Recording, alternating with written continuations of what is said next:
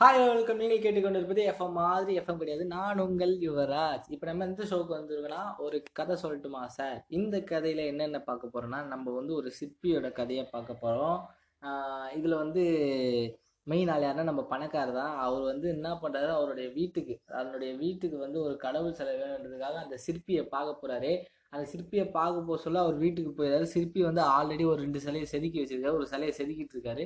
ரெண்டு சிலையும் ஒரே மாதிரி இருக்குது. இவர் அதை பார்த்துட்டு ஆச்சரியப்பட்டு கேட்குறாரு என்ன ரெண்டு சிலையும் ஒரே மாதிரி இருக்கு? ஒரே கோயிலில் ரெண்டு சிலை வைப்பாங்களா? இல்லை இந்த ரெண்டு சிலையும் வேற வேற கோயிலுக்கு போதா? அப்படின்னு கேட்குறாரு அதுக்கு சிற்பி வந்து சொல்றாரு இல்லைங்க கீழே இருக்கிறது உடஞ்சி போனது.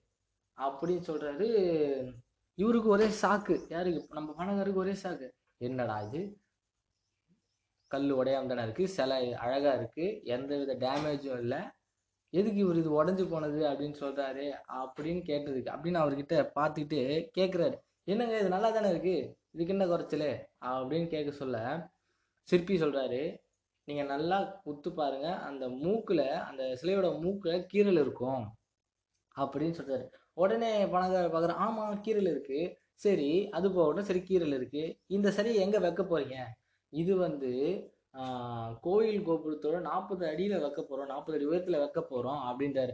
அதுக்கு அந்த பணக்காரர் சிரிச்சுக்கிட்டே சொல்கிறாரு நாற்பது அடி உயரத்தில் வைக்க போகிறீங்க இந்த சிலையை. இந்த சிலையை யாருக்கா பா யார் பார்க்க போகிறாங்களா இல்லை யாருக்காவது தெரியுமா? அப்படின்னு கேட்டதுக்கு அவர் சொல்கிறாரு என்ன சொல்கிறாருன்னா இந்த சிலையில கீழே இருக்கிறது எனக்கு மட்டும்தான் தெரியும். ஆனால் எனக்கு தெரியுமே. இந்த சிலையை நான் வந்து அப்படியே கொடுத்துட்டுனா கூட யாரும் பார்க்க போகிறதில்ல யாருக்கும் தெரியாது. ஆனால் எனக்கு தெரியும் இதில் கீரல் இருக்குது அப்படின்ட்டு.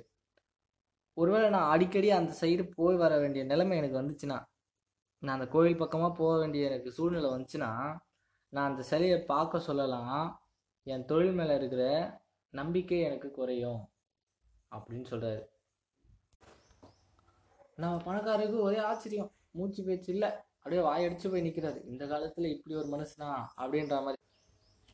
இதுலேருந்து நம்மளுக்கு என்ன தெரியுது? இந்த மாரல் ஆஃப் த ஸ்டோரிஸ் என்னன்னா அடுத்தவங்களுக்காக வேலை செய்யாமல் நம்ம மனசுக்கு பிடிச்ச மாதிரி வேலை செய்யணும். ஸோ இதில் வந்து பெருமை எதுவும் கிடையாது. இப்போ வந்து அவங்களுக்கு யாரும் தெரியாதுன்னா கூட வச்சுங்க வச்சுங்களேன் அவ்வளோ தூரத்தில் வைக்கிறோம் யாருக்கும் தெரியாதுன்றது இன்னொரு பட்சம்.